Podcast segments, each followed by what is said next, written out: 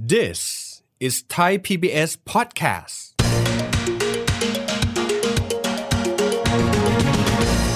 โควิดเริ่มคลี่คลายแล้ว หลายคนบอกอยากไปเที่ยวญี่ปุ่น แล้วท่านล่ะเตรียมตัวแลกเงินเยนเอาไว้แล้วหรือยัง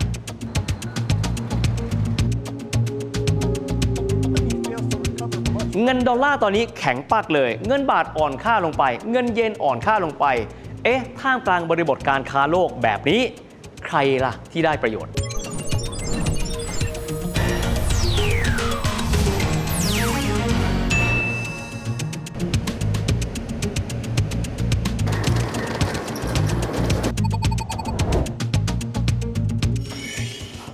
สวัสดีครับท่านผู้ชมครับยินดีต้อนรับเข้าสู่รายการเศรษฐกิจติดบ้านนะครับวันนี้จะมาคุยกันถึงเรื่องของอัตราแลกเปลี่ยนโอ้โหฟังแล้วอย่าเพิ่งตกใจครับเพราะคำว่าอัตราแลกเปลี่ยนแสดงว่าเราต้องอินเตอร์เป็นเรื่องที่ค่อนข้างจะไกลตัว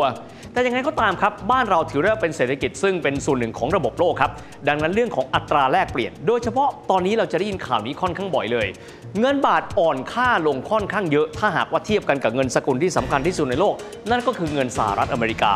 แต่ขณะเดียวกันเราก็จะได้ยินแบบนี้ครับ ฟังแล้วมันขัดๆเนาะเงินบาทแข็งค่าขึ้นมาก ถ้าหากว่าไปเทียบกับเงินเยน ซึ่งแน่นอนนะครับว่าญี่ปุ่นเองก็ถือว่าเป็นหนึ่งในประเทศคู่ค้า ที่มีการลงทุนในบ้านเราเยอะพอสมควร จนกระทั่งก่อนหน้านี้จำได้ไหมครับ ก็จะมีคนไทยจำนวนหนึ่งเลยบอกว่า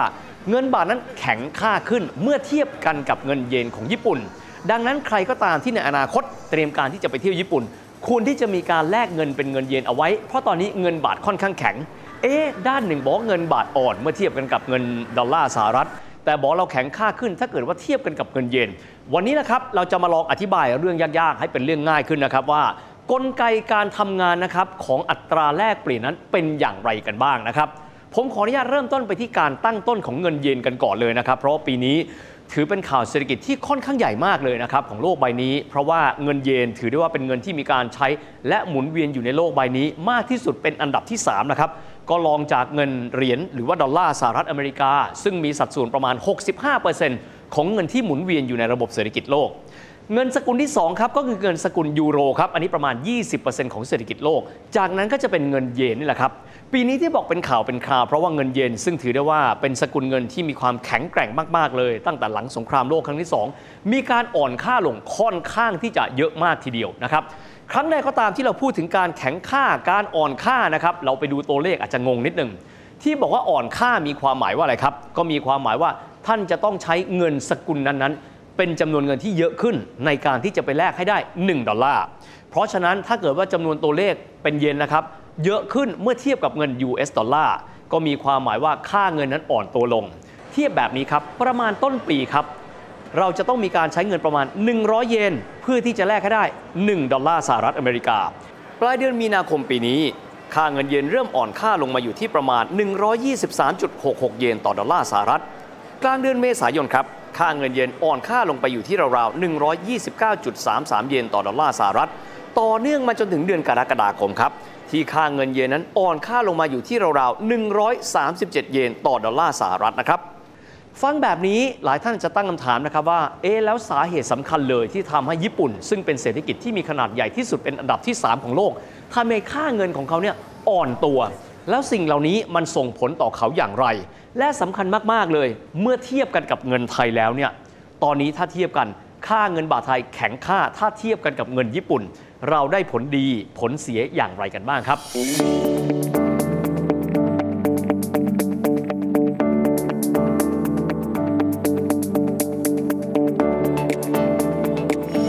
ธิบายกันก่อนครับว่า เรื่องของค่าเงินที่แข็งค่าขึ้นหรืออ่อนค่าลงหนึ่งในตัวแปรที่มีความเกี่ยวข้องครับ คือเรื่องของตัวอัตราดอกเบี้ยของแต่ละประเทศ อย่าเพิ่งตกใจนะครับ มันมีหลายศัพท์หน่อย แต่อยากจะให้ไปด้วยกันนะครับสหรัฐอเมริกาครับในปีนี้เองเผชิญกับเรื่องของเงินเฟ้อหนึ่งในมาตรการในการที่จะสกัดเงินเฟ้อก็คือราคาสินค้าแพง คือการที่ธนาคารกลางสหรัฐ หรือว่า Federal Reserve จะมีการปรับขึ้นอัตราดอกเบี้ย เมื่อมีการปรับขึ้นอัตราดอกเบี้ย การที่คนจะกู้ยืมเงินมาจะซื้อบ้านก็ดี จะมีการไปซื้อสินค้าจะไปลงทุนก็ยากขึ้นครับ ซึ่งในระบบแบบนี้ก็จะทำให้ดอกเบี้ยสำหรับตัวพันธบัตรผลตอบแทนพันธบัตรสหรัฐก็จะแพงขึ้นด้วย ในขณะเดียวกันครับเศรษฐกิจญี่ปุ่นแตกต่างกันไป ไม่ได้เจอปัญหาเงินเฟ้อเยอะ แต่ขณะเดียวกันต้องการการฟื้นตัวจากโควิด วิธีที่เขาทำคือมาตรการการเงินแบบผ่อนคลาย ยังคงอัตราดอกเบี้ยเอาไว้ในระดับที่ต่ำ อ่าทีนี้มาดูดอกเบี้ยครับ อเมริกาสูงขึ้น ญี่ปุ่นคงตัว ช่องว่างของดอกเบี้ยสองส่วนถ่างกันออกไปเรื่อยๆ ท่านอาจจะตั้งคำถาม แล้วมันเกี่ยวอะไรเหรอ เกี่ยวสิครับ ถ้าท่านลองคิดดูว่าถ้ามีเม็ดเงินปริมาณมหาศาล แล้วท่านจะเอาเงินเอาไว้ที่ญี่ปุ่น ดอกเบี้ยก็แค่นี้ แต่ถ้าเกิดว่าท่านย้ายเงินทุนครับ จากประเทศที่ให้ผลตอบแทนในเชิงดอกเบี้ยต่ำกว่า แล้วย้ายไปประเทศที่ให้ดอกเบี้ยเยอะกว่า เช่นอเมริกา ผลตอบแทนเยอะกว่าไหม เยอะกว่า ดังนั้นแหละครับ เงินก็เลยเงินทุนไหลออกจากญี่ปุ่น แล้วไปอยู่ที่สหรัฐอเมริกา เพราะผลตอบแทนเยอะขึ้น เมื่อเป็นแบบนี้เงินทุนไหลออกจากเศรษฐกิจญี่ปุ่น เพราะว่ามีดอกเบี้ยที่ต่ำกว่า ผลตอบแทนต่ำกว่า ผลตอบแทนจากพันธบัตรรัฐบาลญี่ปุ่นนั้นต่ำกว่าที่สหรัฐอเมริกา ก็เลยทำให้ค่าเงินเยนญี่ปุ่นนั้นอ่อนตัวลง ดังที่เราเห็นในปัจจุบันนี้นะครับถามว่าแล้วรัฐบาลญี่ปุ่นเขารู้สึกอะไรไหม ก็ต้องยอมรับแบบนี้นะครับว่าบริบททางเศรษฐกิจของสหรัฐอเมริกา กับญี่ปุ่นไม่เหมือนกันนะครับจะไปใช้นโยบายเดียวกันไปไล่ขึ้นอัตราดอกเบี้ยเหมือนกันกับอเมริกา เพื่อที่จะสกัดให้เงินทุนเนี่ยไม่ไหลออกไปก็คงจะไม่ใช่วิธี ถ้าว่าเราลองเทียบกันดูนะครับเวลาที่ค่าเงินอ่อนค่าไปแล้ว ก็อาจจะมีข้อดีใช่ไหมครับก็คือเวลาที่เรามีการส่งสินค้าไปขายยังต่างประเทศ ถ้าค่าเงินอ่อนตัวลง ก็มีความหมายว่าสินค้าที่เราส่งออกไปเนี่ยราคาถูกลงโดยธรรมชาติ ญี่ปุ่นเองก็เช่นเดียวกันครับ แต่ครั้งนี้พอดีว่าอ่อนค่าลงค่อนข้างเยอะ ดังนั้นจึงมีผลเสียดังต่อไปนี้ครับ ญี่ปุ่นเองมีเศรษฐกิจที่ใหญ่ที่สุดเป็นอันดับที่ 3 ของโลกนะครับก็คือรองจากสหรัฐแล้วก็รองจากจีน ประเด็นก็คือเศรษฐกิจเติบโตได้ ต้องมีอะไรครับ พลังงานครับและในปีนี้ราคาพลังงานของโลกถือได้ว่า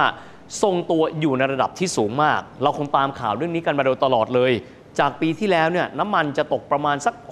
60-70 ดอลลาร์ต่อ1แบเรลแต่ปีนี้ขยับขึ้นไปอยู่ในระดับประมาณ 90 กว่าร้อยกว่า110กว่า ดังนั้นญี่ปุ่นครับ ในฐานะที่เป็นประเทศที่มีการนำเข้าพลังงานเกือบทั้งหมดเลย เมื่อค่าเงินของเขาอ่อนตัว เมื่อเทียบกันกับเงินดอลลาร์สหรัฐ ก็ทำให้เม็ดเงินของเขาก็คือเป็นเงินเยน เวลาที่จะไปซื้อพลังงาน ซึ่งโดยปกติแล้ว ราคาพลังงานโลกเวลาเขาซื้อขาย ก็จะใช้เงินสกุลดอลลาร์สหรัฐทำให้มีภาระในการที่ต้องใช้เงินเยน ปริมาณที่เยอะกว่า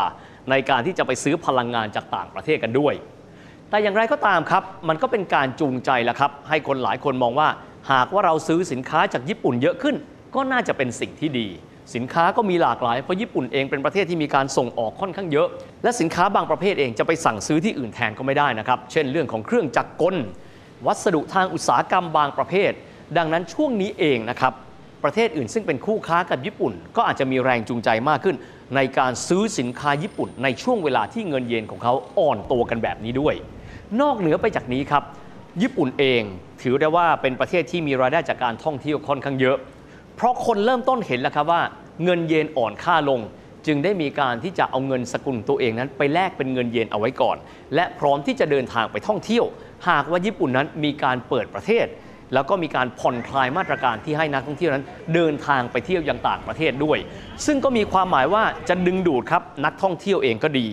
ดึงดูดเม็ดเงินที่ประเทศที่เขาจะต้องมีการนำเข้าสินค้านั้น เลือกซื้อสินค้าญี่ปุ่นในเวลานี้กันด้วยครับ นั่นเป็นเรื่องของญี่ปุ่นแน่นอนมีข้อเสียซื้อพลังงานแพงขึ้น แต่ก็มีข้อดีในเรื่องการส่งออกและแนวโน้ม เมื่อเปิดประเทศน่าจะมีนักเที่ยวเดินทางไปยังญี่ปุ่นค่อนข้างเยอะขึ้น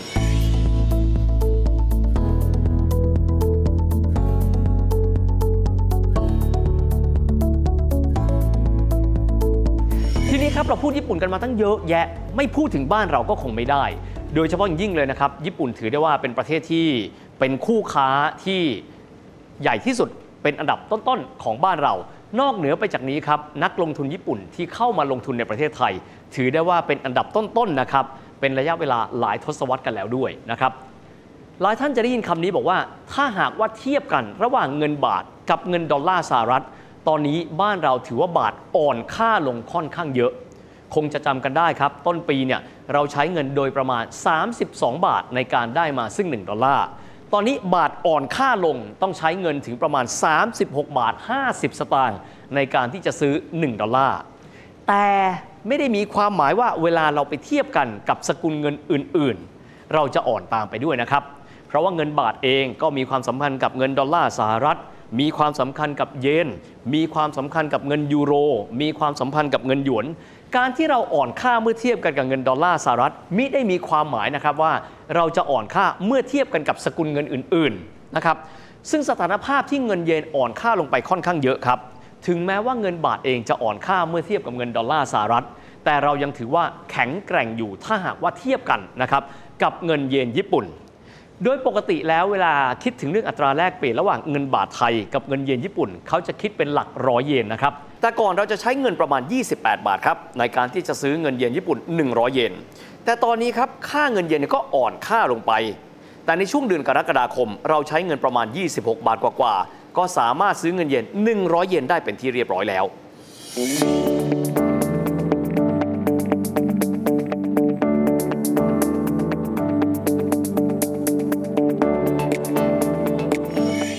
เหนือไปจากมุมมอง ซึ่งอาจจะเป็นบอกว่านักท่องเที่ยวไอ้ช่วงนี้กำลังดี เราแลกเงินเนี่ยเอาไว้ไหม แล้วเราก็ซื้อเงินเยนไว้ก่อนเพราะเงินเยนเนี่ยอ่อนค่า ทีนี้มาดูภาพรวมกันบ้าง เพราะว่าการค้าขายระหว่างเรากับญี่ปุ่นเนี่ยไม่ได้มีเฉพาะเรื่องการท่องเที่ยวแต่เพียงอย่างเดียวนะครับ เพราะยังมีอีกหลากหลายมิติกันด้วยประเทศไทยเองมีการค้าขายกับญี่ปุ่นจำนวนค่อนข้างเยอะมากนะครับ หลักๆ เลยถ้าถามว่าสินค้ามีอะไรกันบ้าง สินค้าไม่ได้มีเฉพาะสินค้าอุปโภคบริโภคเครื่องใช้นะครับ แต่หลักๆ เลยที่เรามีการนำเข้าจากญี่ปุ่นครับ เช่นเรื่องของตัวเครื่องจักรอุตสาหกรรม การซื้อเทคโนโลยี นอกเหนือไปจากนี้นะครับ ยังมีวัตถุดิบขั้นกลางต่างๆ ซึ่งเรามีการนำเข้าจากญี่ปุ่นเพื่อที่จะเอามาในการผลิตอุตสาหกรรม ในมิติต่างๆ อีกมากมายกันด้วย ดังนั้นในช่วงเวลาแบบนี้ครับเมื่อเงินเยนอ่อนค่าลง ในฐานะที่ประเทศไทยมีเงินที่ค่อนข้างจะแข็งแกร่งก็อาจจะได้เปรียบ แต่เดี๋ยวก่อนครับ ถึงแม้ว่าจะเป็นการซื้อขายระหว่างประเทศไทยกับประเทศญี่ปุ่นนะครับ แต่ว่าหลาย ๆ ครั้งเลยในการทำธุรกิจกันแล้ว เขาจะมีการกำหนดกันเอาไว้นะครับว่า เงินที่จะเป็นเงินสื่อกลาง ในการที่จะซื้อขายแลกเปลี่ยน ไม่จำเป็นต้องเป็นเงินของสกุล 2 ประเทศคู่ค้านะครับ อย่างในกรณีไทยกับญี่ปุ่นเองก็ดี ในหลาย ๆ ดีลเลย เรามีการที่จะใช้เงินสกุลดอลลาร์สหรัฐ ซึ่งถือได้ว่าเป็นเงินสกุลกลางที่มีสัดส่วนมากถึง 65%ของการค้าโลกนี้อะ เป็นสื่อกลาง ดังนั้นเราก็ต้องมองหลาย ๆ มิติแล้วครับว่า ในการซื้อขายในมิติแบบนี้ ในการทำธุรกิจแบบนั้นเนี่ยเราใช้สกุลเงินอะไรเป็นพิเศษบ้างนะครับในเรื่องของการทำการค้าขาย ทีนี้มองไปข้างหน้ากันบ้างครับว่า การอ่อนค่าของเงินบาทถ้าไปเทียบกับเงินดอลลาร์สหรัฐ การอ่อนค่าของเงินเยนเมื่อไปเทียบกับเงินดอลลาร์สหรัฐ ต้องบอกแบบนี้ก่อนนะครับว่า ปีนี้ถือเป็นปีที่ค่าเงินดอลลาร์นั้น แข็งค่าขึ้นมากๆ ส่วนหนึ่งก็เป็นจากนโยบายการเงินของธนาคารกลางสหรัฐที่มีการปรับเพิ่มขึ้นของอัตราดอกเบี้ยนี่เองนะครับถามว่าสภาวะจะเป็นแบบนี้ไปถึงเมื่อไหร่นะครับสิ่งที่เราจะได้ยินก็คือว่ามีความเชื่อกันนะครับว่าเงินดอลลาร์จะมีการปรับตัวอ่อนค่าลงเล็กน้อยเมื่อปลายปี เมื่อสถานการณ์เงินเฟ้อนั้นคลายตัวไปแล้ว นอกเหนือไปจากนี้ประเทศทั้งสองเลยครับ ญี่ปุ่นเองก็ดีไทยก็ดี มีแนวโน้มที่จะมีค่าเงินของตัวเอง ทั้งเงินบาทแล้วก็เงินเยนที่แข็งค่าขึ้น ส่วนหนึ่งเลยนะครับที่ทำให้หลายฝ่ายเชื่อนะครับว่าเงินบาทไทยจะแข็งค่าขึ้น เพราะอะไรครับบ้านเราเนี่ยจะมีการอิงเศรษฐกิจส่วนหนึ่งเลยนะครับก็คือมากกว่า 10% GDP จากเรื่องของรายได้จากนักท่องเที่ยว แล้วปีนี้มีการประมาณการกันนะครับว่าจำนวนนักท่องเที่ยวต่างประเทศที่จะเข้ามาที่บ้านเรา จะมีปริมาณประมาณสัก 8 ล้านคน มีความหมายว่าค่าเงินบาทของเราจะค่อยๆ แข็งค่าขึ้นอันเป็นปกติมากขึ้นด้วย ตอนนี้เราอาจจะอ่อนค่านะครับ แต่ว่าในช่วง 6 เดือนหลังของปีนี้ นักท่องเที่ยวเข้ามา มีความต้องการที่จะใช้เงินบาทมากขึ้น ค่าเงินของเราก็จะค่อยๆ แข็งค่าขึ้นกันด้วยครับ ฟังแล้วท่านอาจจะมีความรู้สึกว่าซับซ้อน แล้วก็มีปัจจัยหลายอย่างที่เกี่ยวข้องกัน แต่ต้องยอมรับครับว่าเศรษฐกิจไทยเนี่ยไม่ใช่เกาะที่มีน้ำล้อมรอบนะครับ เศรษฐกิจไทยเป็นเศรษฐกิจที่ถูกแวดล้อมไปด้วยเศรษฐกิจโลก และบ้านเราถึงแม้จะเป็นเศรษฐกิจที่มีขนาดไม่ใหญ่นัก แต่เรามีความเกี่ยวพันกันกับระบบเศรษฐกิจของโลก โดยเฉพาะยิ่งเลยชาติใหญ่ ไม่ว่าจะเป็นญี่ปุ่น หรือสหรัฐอเมริกา นอกจากนี้ยังมีจีน ยังมีสหภาพยุโรปและอีกหลากหลายประเทศกันด้วยนะครับ ดังนั้นการทำความเข้าใจในเรื่องของอัตราแลกเปลี่ยนท่ามกลางภาวะที่ค่าเงินดอลลาร์แข็งค่าขึ้นเรื่อยๆ ในปีนี้จึงเป็นสิ่งที่มีความสำคัญต่อเราครับ ในการที่จะเข้าใจกลไกเรื่องของอัตราแลกเปลี่ยน โดยเฉพาะอย่างยิ่ง โดยที่มีเงินบาทเป็นตัวกลางกันด้วยนะครับ เอาละครับนั่นก็เป็นภาพรวมของรายการของเราเศรษฐกิจติดบ้านในวันนี้นะครับสำหรับวันนี้เวลาหมดลงแล้ว พบกันใหม่โอกาสหน้า สวัสดีครับ